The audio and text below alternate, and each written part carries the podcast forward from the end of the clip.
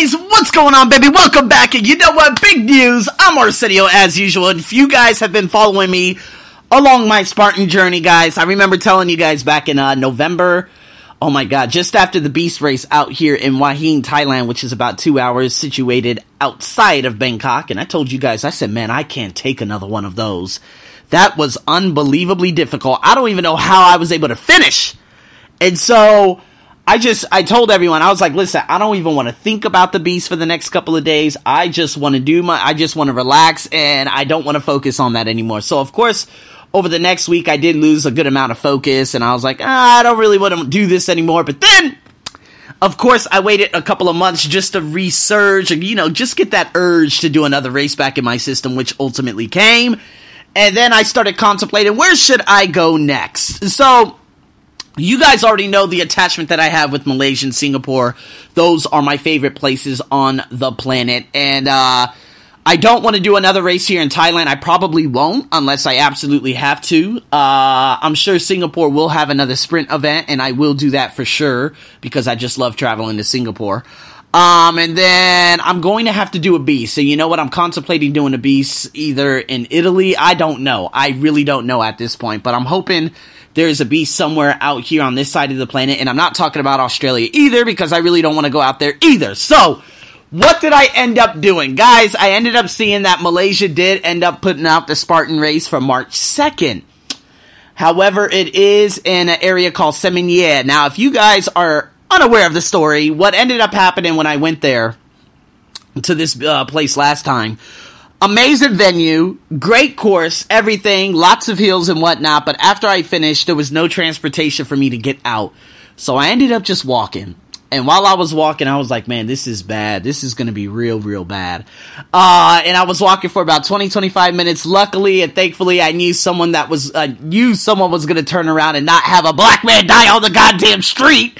And so this guy turned around, he flashed his lights, and I swear I raised my hands to the universe and I said, oh, You didn't want this black man to die. You didn't want this black man to fall out on this street and die. So, um, yeah, I ended up, uh, it ended up being one of the best, uh, you know, relationships that I built. It's a guy, oh, fuck, his, his name is so interesting. But yeah, we kept in contact and he helped me a lot I told him that the next time I go out there, I would repay him with some drinks and all this, all these other things, and um, and so I ended up booking this. So yes, March second, I will be going to Malaysia. And you know what? I canceled the Beast.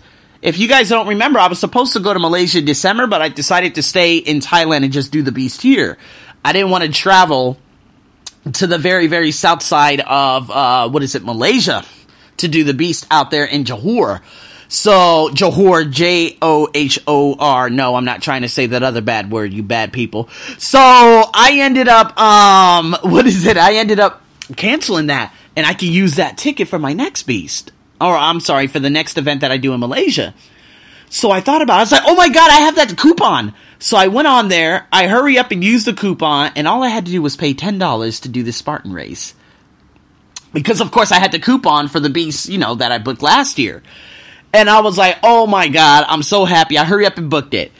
And there it is, guys. So now, again, if you guys ask me, okay, so what else are you going to do? So if you guys are unaware, I was actually watching a video yesterday. And it was called something called Fast Track. Now, these two Australians, they've been traveling extensively all around the world and whatnot. And they went to Egypt. And of course, Egypt Airport, Cairo Airport, International Airport, is mayhem you have to wait a very long time to get a visa, this, that. And I'm like, oh man, this is really, really bad. So then they ended up talking about services. And of course, I just watched this yesterday. And they were like, listen, you can actually book a service online. It's called Something Assist.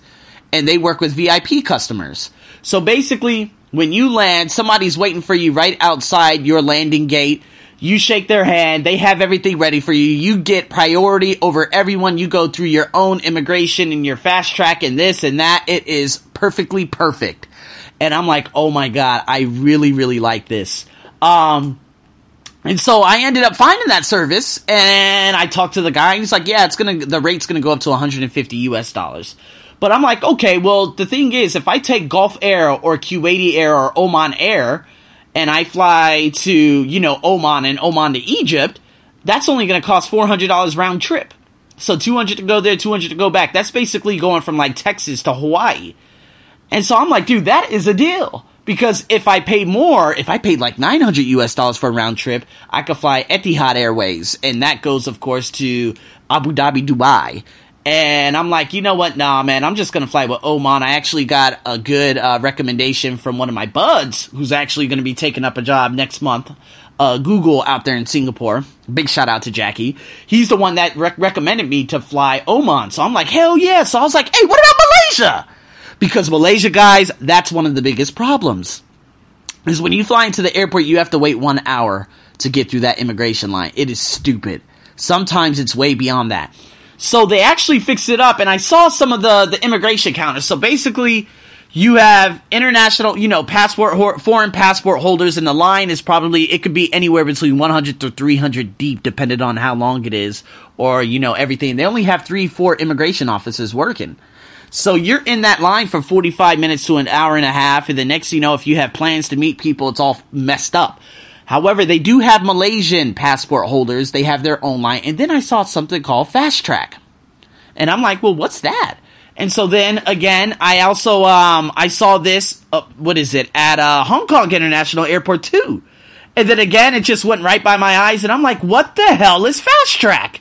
So I ended up doing a little bit more research uh, in terms of this entire fast track thing, and then I found it. Of course, Malaysia Airport they do have fast track. It says Airport Fast Track KLIA. You have standard access. Again, when you arrive, it says guests are to collect the pass at airport fast track counter at the arrival gate and then there's premier access which is you know you get to use a lounge and again how much is it you guys would say what is it like? I don't, I don't know, anywhere between thirty and fifty dollars. Again, a lot cheaper than getting into Cairo.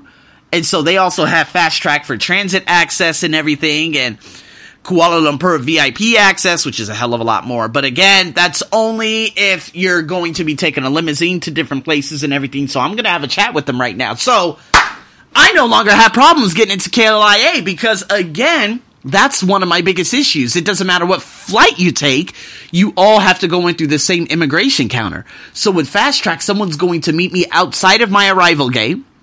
And they're going to walk me to Fast Track, and I think they're even going to take me to my hotel. I think. I'm not exactly sure. But if they don't, I don't really care because the KLIA Express is amazing. Also, I think I could get Klook Klook.com or Kloos.com, something like that, I could get uh, a Wi-Fi. So once I land, I have Wi-Fi at the airport. So guys, again, it's all about making your life and your travels easier, right? So I've been uh, contemplating between two, uh, what is it? Two, two, two, two, two, two, two, two, two, two, two hotels. There we go. Two hotels. One's the Renaissance, which is unbelievable, and the other one is something else. And I could book this, of course, before in advance on booking.com, man. I mean, this is how you set up your travel. So, guys, Spartan ticket, hotel, airline. I'm probably just gonna bite the bullet and stay at a what is it at a hotel right out row opposite from the airport. Uh, so I could actually check out probably around 5:30, and so I could be in the line around 6 a.m. So I could check in early. Uh, and the flight leaves at 9 a.m. I really don't want to leave from my side of town to get to the airport. And, you know, nah, nah, uh, you don't want to do that. So, again, man, it's just so smooth. And I think they have that here at Suvarnabhumi, you know, the airports, and they might have them at airports out there. Um, so, again, I remember a long time ago, just to make this long story short, um, there was a guy that was talking to an immigration officer at LAX, and he's like, uh, "People with first class, can they go through first? And the guy, the immigration guy, was like, "No, you all go in, go in together." And he laughed. He's like, "Who the hell this guy think he is?" You know. And I was like, "I love that because you don't, you know, you don't get priority access, but with Fast Track, you do."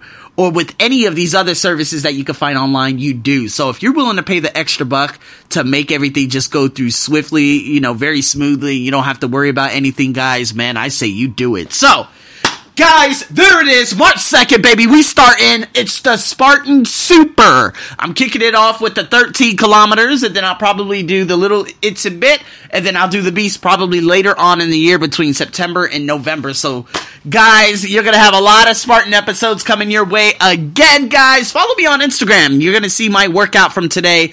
It was insane. You're going to love it. Uh, but yeah, follow me on Instagram, the Arsenio Buck Show. I'm going to switch it to a business profile soon, so don't worry. I'm just going to be selling different things on there, whatnot, come the new year. So again, guys, thank you so much, man, for tuning in to another one of my podcast. I'm your host, Arsenio, as usual. Stay tuned for more. Over and out.